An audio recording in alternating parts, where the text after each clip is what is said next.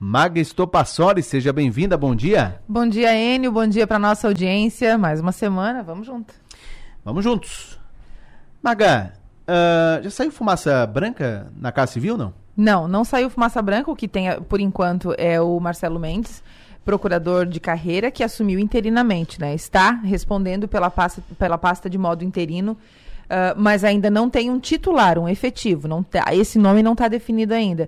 É, circulou um nome, outro nome e tal, mas o Jorginho Melo, governador, disse que não vai tirar ninguém da função para assumir. É, ninguém de outra secretaria para assumir a Casa Civil. Então, acho que eles vão procurar realmente é, em alguém do entorno que tenha as habilidades que eles gostariam, né?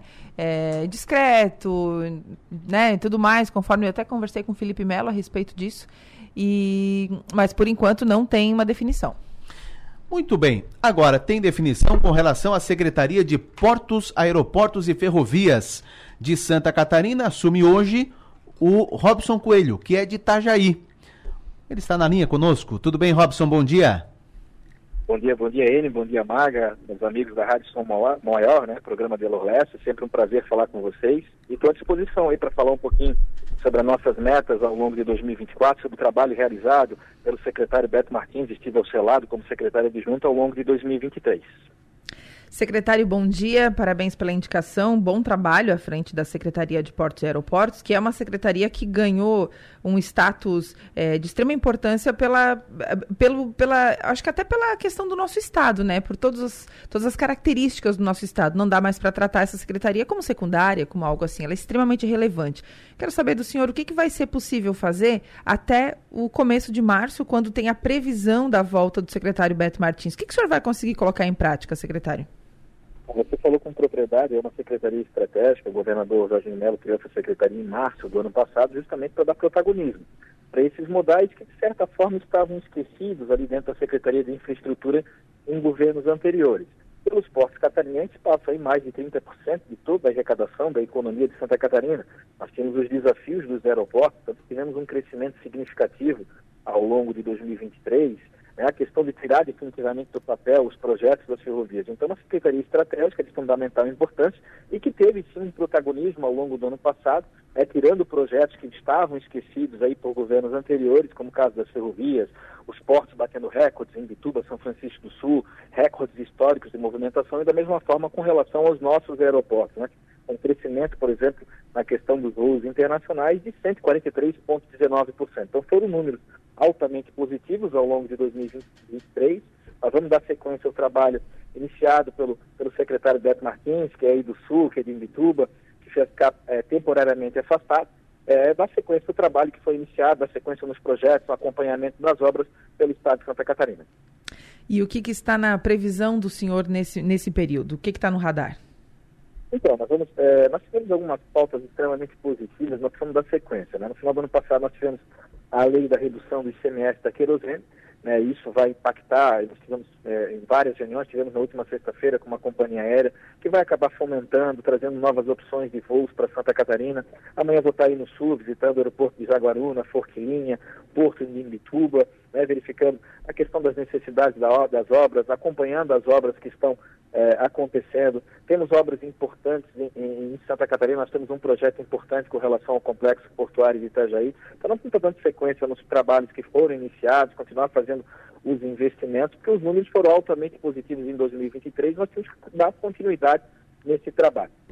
Secretário, com relação aos aeroportos aqui, especialmente os do Sul, né? Uh, houve uma movimentação é, bastante intensa nesse aspecto, uma melhoria, um investimento, um cuidado, digamos assim, por parte da Secretaria com os nossos aeroportos que antes tinham estavam um, numa situação um pouco um pouquinho, um pouquinho ruim, digamos assim. O senhor tem dados é, do, do retorno que isso já proporcionou para a região com relação ao número de voos, número de passageiros, enfim? Eu destaco, eu destaco né, nós fizemos investimentos nos dois aeroportos, tanto Forquilinha como Jaguaruna. Em Forquilinha e Jaguaruna no ano passado, nós tivemos 133 mil é, passageiros, foi um número altamente positivo, um crescimento quase de 10% quando comparado ao ano anterior. Mas nós não vamos parar por aí, nós vamos fazer a primeira PPP da história do estado de Santa Catarina, justamente atraindo investimento privado para o aeroporto de Jaguaruna, que tem potencial para crescer muito ainda, para crescer ainda mais, fomentando ainda mais a economia da região de vocês. Então, a nossa expectativa é, que possamos fazer essa concessão, essa parceria público-privada, inclusive na Bolsa de Valores é, de São Paulo, na Bovespa, ainda no mês de fevereiro. Esperamos que tenhamos interessados nesses investimentos, porque para Santa Catarina vai ser muito importante. Quando a gente pega, por exemplo, o aeroporto de Florianópolis, só o aeroporto de Florianópolis praticamente dobrou o número de passageiros quando comparado 2022 e 2023 em voos internacionais. Isso é reflexo da privatização, isso é reflexo da participação da iniciativa privada. E nós verificamos que Jaguaruna tem um potencial muito grande para isso, por isso que nós vamos fazer essa concessão patrocinada, vamos dizer assim, lá dentro da Bolsa de Valores.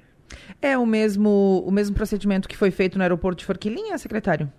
Não, é um procedimento diferente, né? Aí já é uma PPP, né? O caso de Jaguaruna, o Forquilinha é um aeroporto público, nós vamos passar para o município ao longo de 2024, né? Seria uma segunda etapa mas a gente nota é, claramente que os aeroportos de maior destaque em Santa Catarina, Florianópolis, 3,9 milhões de passageiros, Navegantes, 2,2 milhões de passageiros, Chapecó, 600 mil, Joinville, 436 mil, que são aeroportos que estão com a iniciativa privada. Então, esse trabalho tem que continuar, o Estado tem que ajudar a fomentar, a participar desse processo, mas eu não tenho dúvida que o sul do Estado, com essa PPP, com a participação da iniciativa privada, vai se desenvolver muito nessa questão aeroviária e em especial com a questão do aeroporto de Jaguaruna. Para a gente fechar, qual vai ser o maior desafio da pasta, da, da sua pasta em 2024?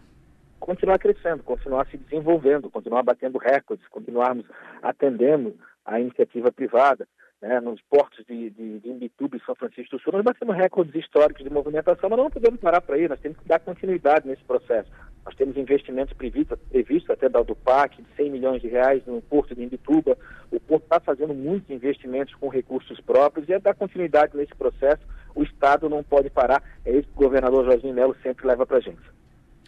Secretário, ainda sobre uh, o aeroporto de Forquilinha, estive lá na reabertura e foi nesse momento apenas voos particulares. Uh, tem expectativa, uh, perspectiva, previsão para voos comerciais em Forquilinha? É, nesse momento, não. Nesse momento ainda são os voos é, aeronaves locais, né? mas é, os investimentos estão acontecendo. Foram investimentos de cerca de 13 bilhões de reais que o governador Jorginho Melo, que o nosso governo está fazendo é, deixar em condições adequadas para funcionamento e segurança, mas nós verificamos que essa questão dos, dos voos comerciais, com as grandes parcerias, vai acabar ficando com a questão de Jaguaruna após a PPP. Muito bem. Conversamos aqui no programa com o secretário de Portos, Aeroportos e Ferrovias de Santa Catarina, assume hoje, inclusive, Robson Coelho. Muito obrigado pelas informações, um abraço, bom dia. Obrigado, amanhã estarei indo subvisitando os dois aeroportos, o Porto de Imbituba, e à disposição de vocês. Muito bem. Aliás, Maga, o Robson Coelho tem 45 anos, natural de Itajaí, e ele é portuário, empresário do setor do comércio exterior e atuou também como professor universitário. Sobre o aeroporto de Forquilinha e Jaguaruna, quanto, o quão é importante esses dois aeroportos, né? Eles são extremamente importantes. Quando a gente vê a nossa região sendo é, sendo pauta, sendo pautada, sendo assunto num, num, nessa questão, a gente vê o nosso potencial, o potencial de toda a região sul. A gente não pode ignorar, o, a, a, economicamente falando, né, a importância desses dois aeroportos, porque é, quando a gente proporciona é, voos uh, comerciais, voos particulares, enfim, tu está fomentando todo um, um, cabedal de opções né, de, dentro da economia. Então, quando a gente fala aqui da nossa região sul, é inacreditável que a gente ainda esteja falando de melhorias de aeroportos. Já era para estar, tá, né, pronto, resolvido. Claro que sob a gestão do secretário Beto Martins, a gente percebeu isso acontecer de, de modo bastante acelerado, tá? Eu posso dizer, é, pelo menos do, do meio do ano para cá, os investimentos que foram feitos, o cuidado que esse assunto teve, com certeza, da, por exemplo, daqui a um ano a gente vai ter uma noção muito maior do impacto positivo disso para a nossa região. A pessoa não precisar se deslocar até Floripa, até Porto Alegre, enfim, para fazer um voo para São Paulo, muda tudo. Né? Você ter a opção de passar a ter a opção de fazer um voo direto para São Paulo, por exemplo, e, e às vezes, muitas vezes, ir e voltar no mesmo dia, isso é economia de tempo, né? Economia de tempo, economia de dinheiro e tudo mais. Então, a importância dos dois aeroportos, do cuidado com os dois aeroportos e, e de proporcionar ao, ao, ao, ao, consumidor, ao cliente, um ambiente seguro, um ambiente bonito, esteticamente bonito também, porque todo mundo gosta, ninguém gosta de, de frequentar um lugar né, abandonado muitas vezes. Então, esse cuidado faz toda a diferença. Você sabe que eu sou do esporte, eu trago todo o exemplo para a parte esportiva. Já teve jogadores negando vir para o Criciúma exatamente por causa disso. A falta de aeroporto, porque é muito deslocamento. Florianópolis, Porto Alegre, então, e fora a questão do empresário, enfim. Né? Lógico, quando a gente está falando de, por exemplo, a diferença, quanto tempo você leva daqui a Forquilinha ou daqui a Jaguaruna, né? Em comparação ao tempo que se leva até Floripa. Claro que hoje, imagina, há alguns anos era impensável fazer o trajeto Criciúma-Floripa em duas horas. Hoje é possível, salvo, né, quando você pega um trânsito mais intenso, obras e tudo mais, mas em, em média é esse período que, esse tempo que leva.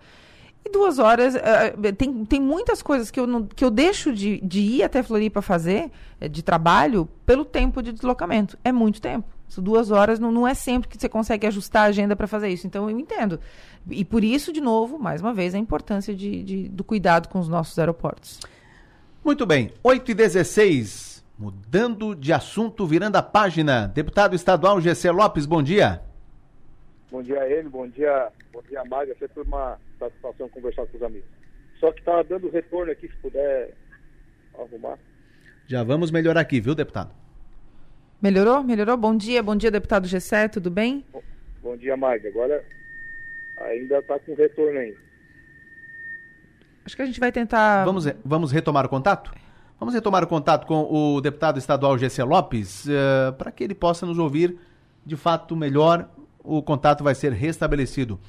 Qual o assunto com o deputado, Maga? O deputado Gessé fez uma publicação no, no Instagram, fez uma publicação nas redes sociais reclamando de uma situação que aconteceu envolvendo o delegado-geral da Polícia Civil. É polêmica? É polêmica. Então a gente quer entender um pouquinho melhor o que, que aconteceu.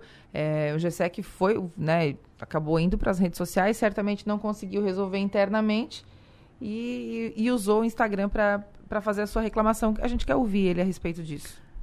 Você nos ouve melhor, deputado Gessé Lopes? Alô, agora sim. Perfeitamente. Deputado, bom dia. É, obrigada por nos atender aqui no programa Delor Lessa. Uh, no fim de semana, o senhor fez uma publicação no Instagram é, fazendo uma reclamação a respeito de uma situação envolvendo uma, uma delegada, uma, uma pessoa que, que o senhor tinha é, pedido para que não fosse exonerada, algo assim, reclamando do delegado-geral da Polícia Civil de Santa Catarina. Eu gostaria de entender o que aconteceu, deputado. Então, na verdade, eu fiz um, um vídeo. O meu meio de comunicação é as minhas redes sociais, né? então eu uso bastante. E ali eu fiz um vídeo mais no sentido de defender o governo porque estava sendo criticado por uma página que tem criticado bastante o governo, porque uma servidora da Polícia Penal é, havia sido exonerada do, do cargo de confiança uhum. e segundo ela não foi avisado, enfim, né? E aí estava chateado e isso virou notícia. É uma coisa que acontece rotineiramente. É, desde que eu me conheço aí por deputado, eu vejo essas coisas acontecer, exoneração acontecendo de cargo de confiança de um dia para o outro, sem a pessoa saber isso nunca foi um problema. Ah, não é legal, enfim, vai de cada um é, conduzir da melhor forma que achar que entende. Agora, virar notícia o fato da servidora é, ter sido exonerada sem saber, entre aspas, é, só do cargo de confiança, cargo de confiança é isso, hoje está, amanhã não está mais. Se não quer correr os riscos, então não aceite, né? Então eu fui mais, mais defender o governo e naquela oportunidade veio na cabeça na hora que eu estava fazendo o vídeo do algo de algo que aconteceu comigo um dia antes. Né? Foi que eu conversei sim com o delegado geral sobre uma situação do nosso delegado aqui da região, da, do segundo, da, da segunda DP, é, onde existia ali uma, uma vontade dele pela permanência. Eu, particularmente, não gosto de, de fazer interferências políticas, é, é, assim, no sentido é, mas compulsória ou, ou, ou ameaçadora, enfim, mas a gente conversa, a gente tem contatos. Né? Então, logicamente, quando eu fui conversar com o delegado, eu perguntei para ele da possibilidade, né? sempre como eu trato isso dentro uh, da, da, segurança pública, sempre conversando sem imposição. E na oportunidade, ele me autorizou conversar com o delegado da região, é, em algumas condições, algumas condicionais, para que que ele pudesse se permanecer. Então ele me autorizou conversar e acertar. Eu fui, conversei, acertei, retornei, ó, tá tudo certo, tudo ok. Ele disse que ia dar o encaminhamento é, pela resolução. Eu falei pro, pro pedinte, vamos dizer assim, né, pro, a pessoa que precisava essa manutenção, que estava tudo certo, dei minha palavra, ele deu a palavra dele e estava ok. No dia seguinte saiu no Diário Oficial a, a mudança ali é, de, local de trabalho, o que vai prejudicar ele, inclusive, na vida pessoal dele por conta das cargas horárias. E aí, e essa é a minha reclamação, e até nem expor isso ao público, mas foi mais para dar um exemplo de que essas coisas acontecem. Agora, já que eu falei e até virou certa polêmica, o que eu não gosto mais, e assim, é, as pessoas podem gostar de mim, é, não gostar de mim por diversos motivos, pelas minhas ideias, enfim, mas nunca vai ser porque eu faltei com a minha palavra. Nunca vai ser porque eu prometi um negócio que eu não pude cumprir, sabe? E é uma coisa que, que me deixa estressado na política, é quando alguém dá uma palavra e não cumpre ela. Assim. E, e, não, e nesse caso em específico, se tratando que tinha um terceiro envolvido, ele poderia dizer, ó, oh, não vai dar, infelizmente, não deu, não vou poder. E daí eu conversava, né? Então deixei tudo acertado, avisei, dei minha palavra e no outro dia não aconteceu. Então, para mim isso é falta de caráter, falta de hombridade, falta de coragem de vir conversar comigo. E aí fazer essas coisas assim, eu me senti é, traído, né? Porque eu botei a minha palavra em jogo no negócio, tinha acertado, fiz, tem imposição, com conversas, e a coisa não aconteceu por birra, por picuinha, por perseguição, sei lá, o que, que ele tem com o delegado da região. Então, foi basicamente isso. Muito bem. Agora falando um pouquinho de eleição municipal, deputado, a gente está de olho na movimentação dos partidos, nas composições majoritárias aqui de Criciúma também, obviamente, né, pelo ano, ano eleitoral. E a gente está de olho na movimentação dos nossos representantes aqui em todas as esferas, estadual e federal. Queria saber do senhor o que, que o PL é, eh, estadual tem em mente? O que, que o senhor tem de informação a esse respeito para a composição majoritária de Criciúma? O PL vai, de fato, ter um candidato? Vai estar tá na cabeça de chapa? Vai oferecer, vai indicar o candidato a prefeito? Ou, ou tem chance de compor, indicar, de repente, um vice? Como é que está isso? Olha, eu, para ser sincero, eu vou, estou até um pouco decepcionado com os andamentos do PL aqui da, da, da cidade, sabe? É, a gente não se reúne, não, não é chamado para reunião, para dar encaminhamentos está é, tudo meio parado. A única coisa que eu tenho trabalhado é, são as nominatas, né, no que cabe a mim, é, o percentual que foi, cabe, é, é foi incumbido a mim fazer as escolhas para botar como opção para o PL. Na questão da majoritária, na minha opinião, a minha opinião é que o Ricardo Guide só não vai ser prefeito se não quiser. Agora, isso inclusive é a palavra do próprio Jorginho. Só acho que o, o Ricardo precisa se um pouquinho mais de posicionamento, mais firmeza no que ele quer, porque o PL tem tudo para ser um apoiador do Ricardo Guido, seja como vice dele, ou seja ele vindo pelo PL e, e sair pelo PL. É, esse é o projeto do governador Jorginho para Criciúma, que tem meu apoio. Deputado, para a gente fechar 2024, o ano legislativo oficialmente ainda não começou, mas as movimentações estão sempre, estão sempre on, né? A coisa está sempre acontecendo. Uhum. E nesse ano vocês vão contar com um deputado a mais na bancada do PL, que é o ex-secretário da Casa Civil, que volta, que vai começar, vai, vai estrear na Lesc, né? Que não chegou nem a passar por lá antes. É, então a, o PL vai ter de fato a maior bancada, vai ter, vai, ter um, vai ter uma situação um pouquinho, de repente, um pouquinho melhor. Como é que o senhor avalia como, como será o próximo ano do PL com relação à LESC, ao apoio ao governo e tudo mais?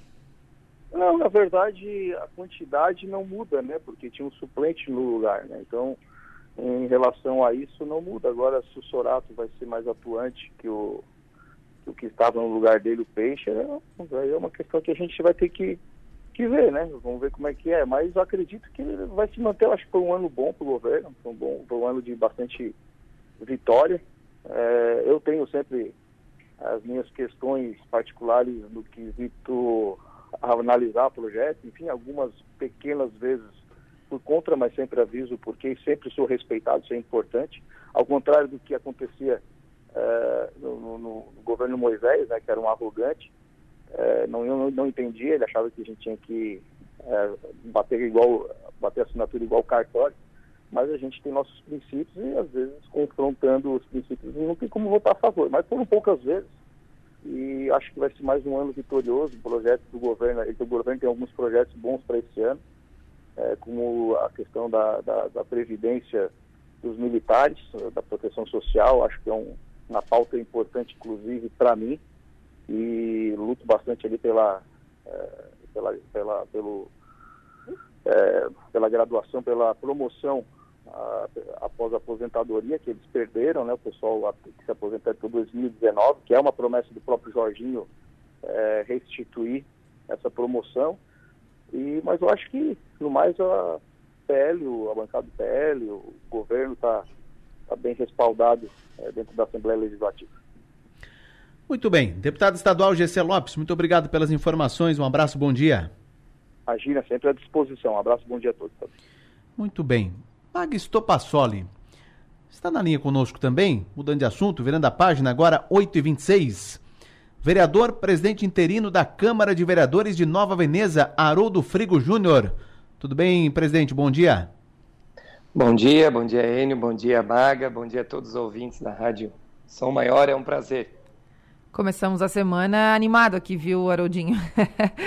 Bom dia. Eu quero saber Bom o seguinte: dia. eu vi que o senhor esteve cumprindo a agenda é, sexta-feira em Floripa, é, em reunião com o governador e tudo mais. E saiu de lá com a, com a executiva do, do partido do PL, né? Em Nova Veneza já, já andando, a coisa já está bem encaminhada. Diferente aqui de Criciúma, que ainda não se tem uma definição quanto ao candidato, quem vai ser o candidato a prefeito. Em Nova Veneza, o senhor continua sendo o nome do PL, é isso? Perfeito, Maga, né? Foi uma construção partidária consensual, né? aos nossos deputados aqui do Sul, que temos aí né, o Gessé Lopes, o Stênio Sorato, a Júlia Zanata e também o Daniel Freitas e também o governador, né, com a cúpula do PL do Estado de Santa Catarina. E essa formação ela foi uma formação consensual, primeiro pela deliberação é, deles quanto nossos representantes e também uma construção de um partido, eu digo de pessoas novas para trazer um projeto muito importante para Nova Veneza. E referente aos nomes que vão compor a majoritária, sim, o governador agora está trabalhando diretamente junto às lideranças políticas dos, do, dos municípios do estado para que tenha o 22 na urna. E esse é o desejo dele. E vendo né, as pesquisas, o capital político de cada político ou pessoa que tem essa coragem, essa vontade né, de construir um projeto, de fazer gestão no seu município, eu tenho aqui se destacado muito em Nova Veneza. Mas também a gente deixa aberto a todos os outros demais militantes do PL que, se tiver alguém que tiver com maior condições né, de capital político dentro de uma pesquisa né, qualificada, quantitativa, de ter o nome como representante. Mas hoje né, o nosso trabalho nesses três mandatos, como prefeito interino, como presidente já da Câmara no ano de 2020, é, vem muito a contribuir o desejo e o anseio que a população quer. Uh, presidente, eh, quando a gente fala de eleição municipal e fala da majoritária e de o, PL ter um 22 na urna, eh, em Nova Veneza, o partido trabalha com a ideia de, de chapa pura ou ele, ou ele tem intenção de compor e com quem? Então, Maga, na verdade o partido ele é aberto a conversas, a construção.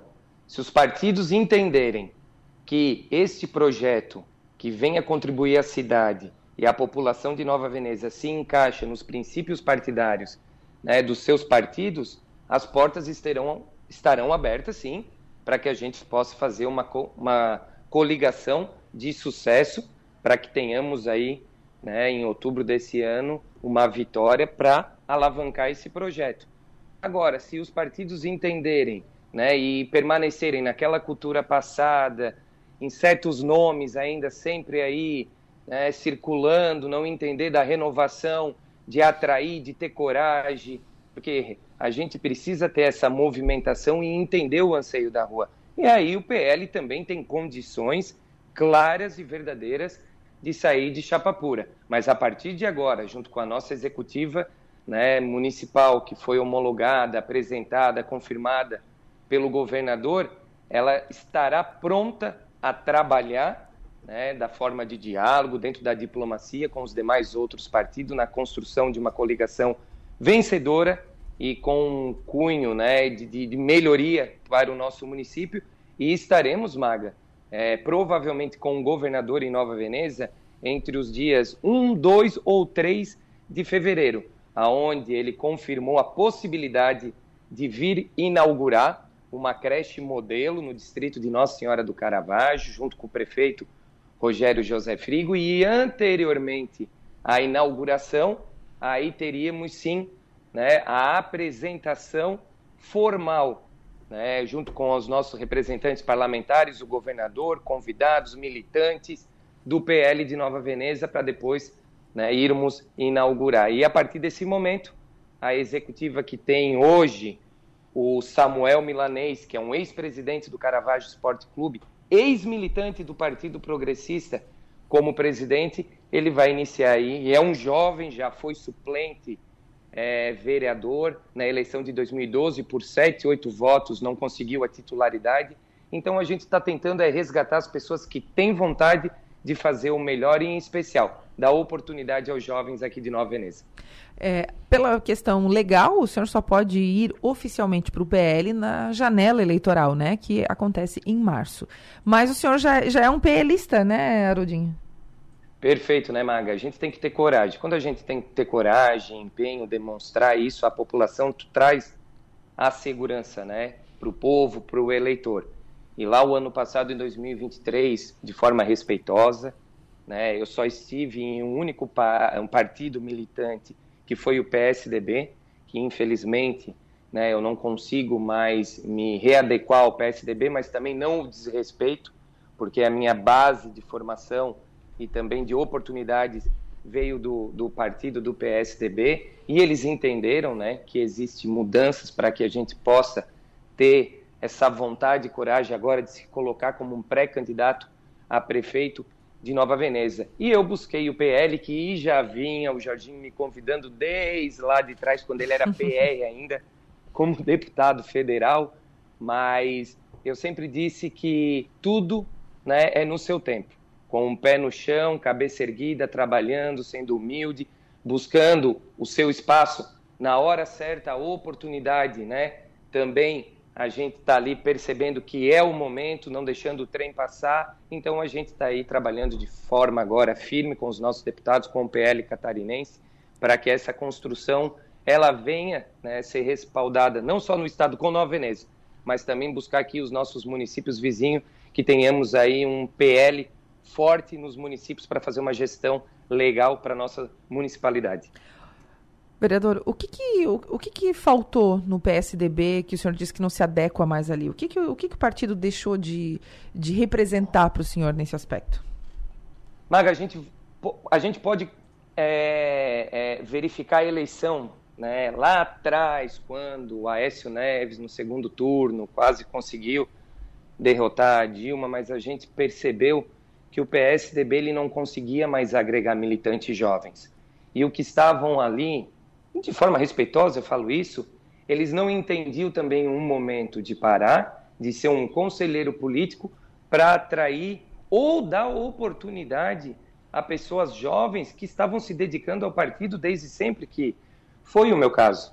É, eu sempre tive essa vontade de que o partido crescesse, que tivéssemos representação, mas quando chegava o momento de deliberar, de ter uns nomes para compor, ou até mesmo na, na formalização do PSDB em cargos políticos, né, para dar oportunidade para gerar essa satisfação ao jovem, para que ele enxergasse que não precisávamos, não precisávamos de partidos novos, mas sim de pessoas jovens dentro dos partidos, dando o seu melhor, mostrando a evolução, abrindo né, a porta de casa então o PSDB, infelizmente, ele começou a se fechar.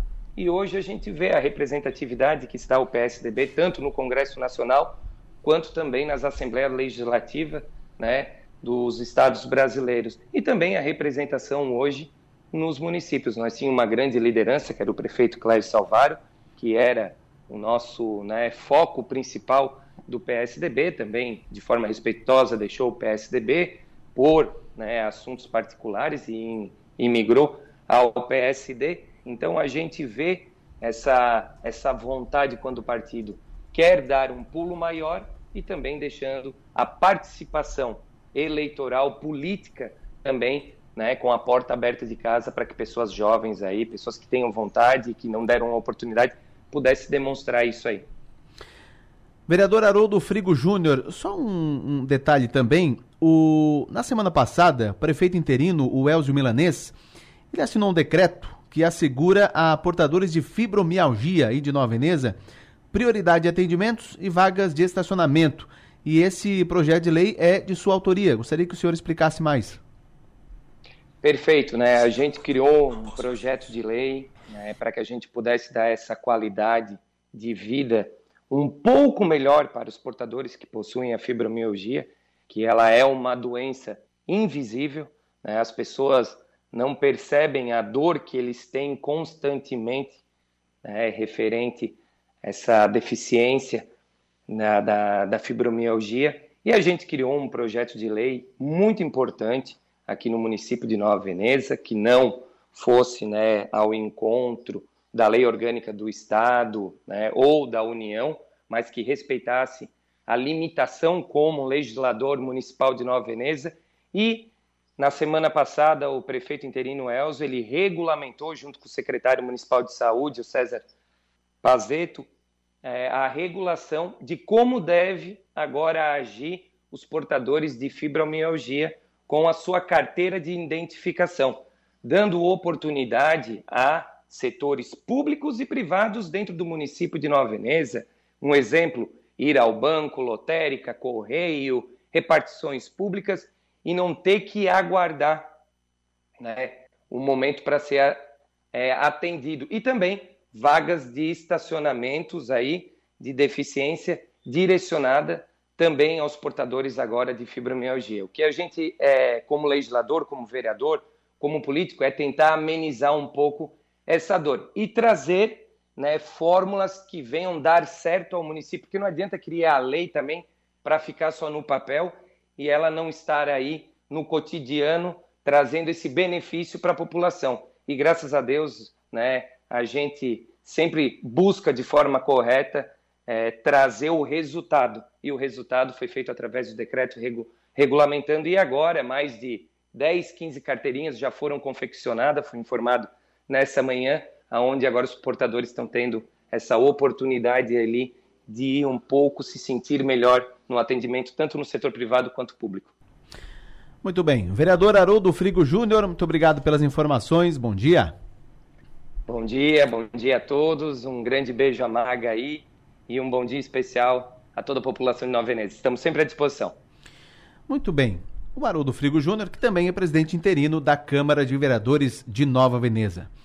Maga Estopassoli, para fechar participação de hoje, você acompanhou na semana passada problemas no atendimento do Ciretran aqui em Criciúma problemas terríveis, né? terríveis, né? Fila, as pessoas esperando no sol e aquela fila. Uh, uh, Forma-se uma fila na calçada ali e não tem proteção nenhuma, tá? Então a pessoa fica ali. É um negócio que a gente comentou pela manhã, comentei à tarde no Cá Entre Nós também, porque é, é um negócio que beira o inacreditável, tá? A gente fala de tanta, tanto avanço, de tanta, tanto investimento em tantas pastas, eh, em tantos segmentos, e aí quando a gente vê esse tipo de coisa acontecer, me parece que eu quê? Em 1960, né? Não é possível.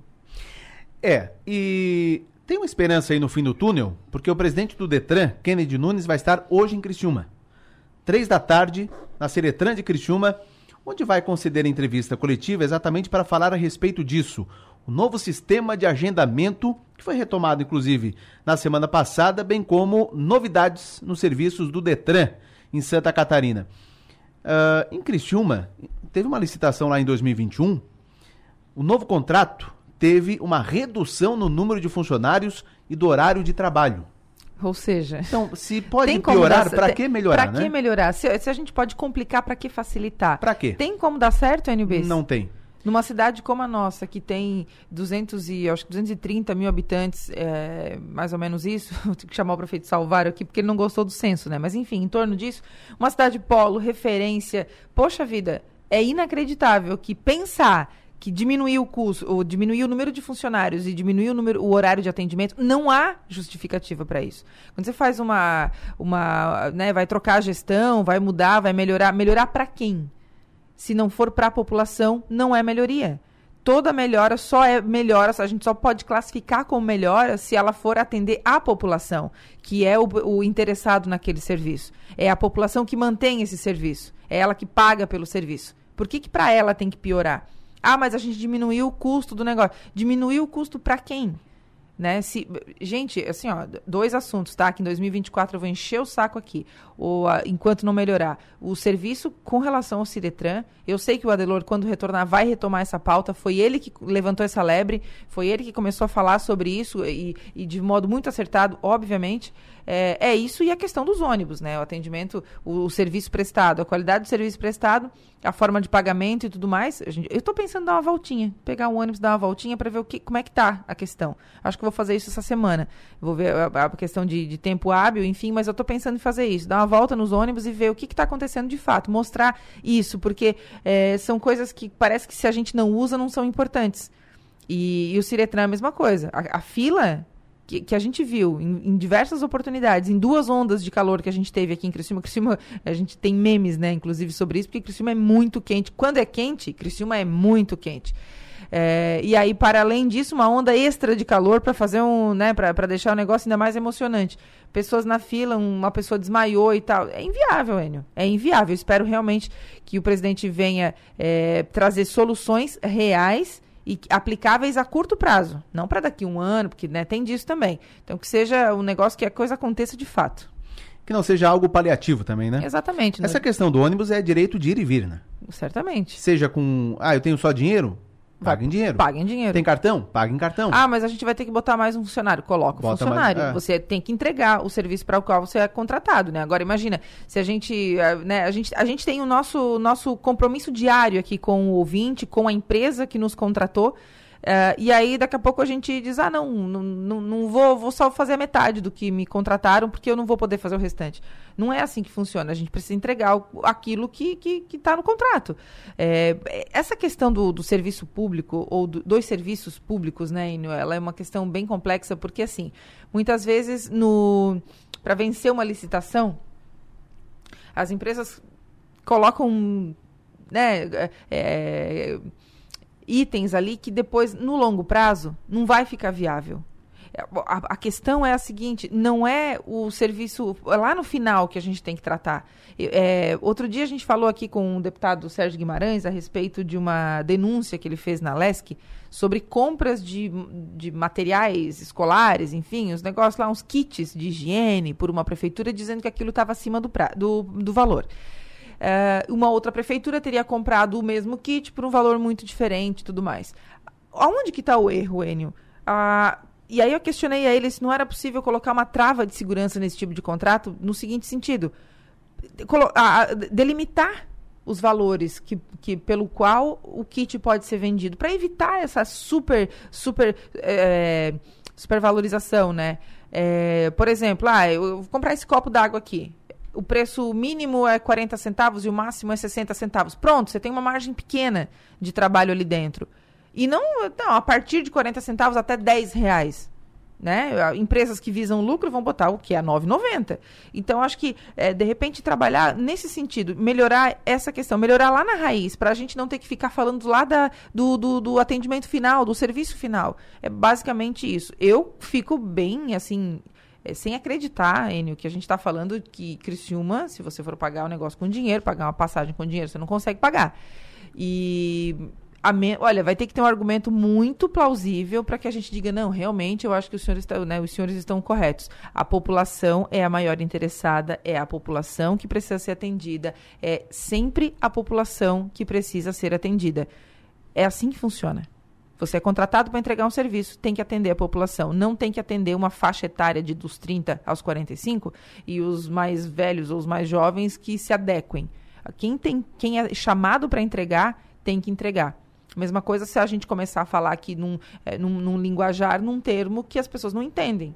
Não é assim. A gente precisa se comunicar com todos. O serviço público precisa chegar para todos. Se não está conseguindo chegar para todos, tem que descobrir uma forma de fazer chegar. No começo da implantação do sistema de, de rotativa de Criciúma, eu fiz uma série de. Eu, eu fiz críticas reiteradas sobre isso. Porque ah, as pessoas mais. A crítica era, era, era, era de todos. Ah, o meu pai não consegue usar, minha mãe não consegue usar, as pessoas mais velhas não tinham habilidade com a tecnologia. Claro que a gente está vivendo uma. A gente ainda está vivendo um período de transição na revolução digital. A nossa geração não nasceu com o celular na mão. Então imagina do no, dos nossos pais. A atual geração, sim, já nasce sabendo o, usar as tecnologias, ótimo. Mas uh, a gente ainda tem muita gente que não tem a mesma habilidade. E aí como é que fica?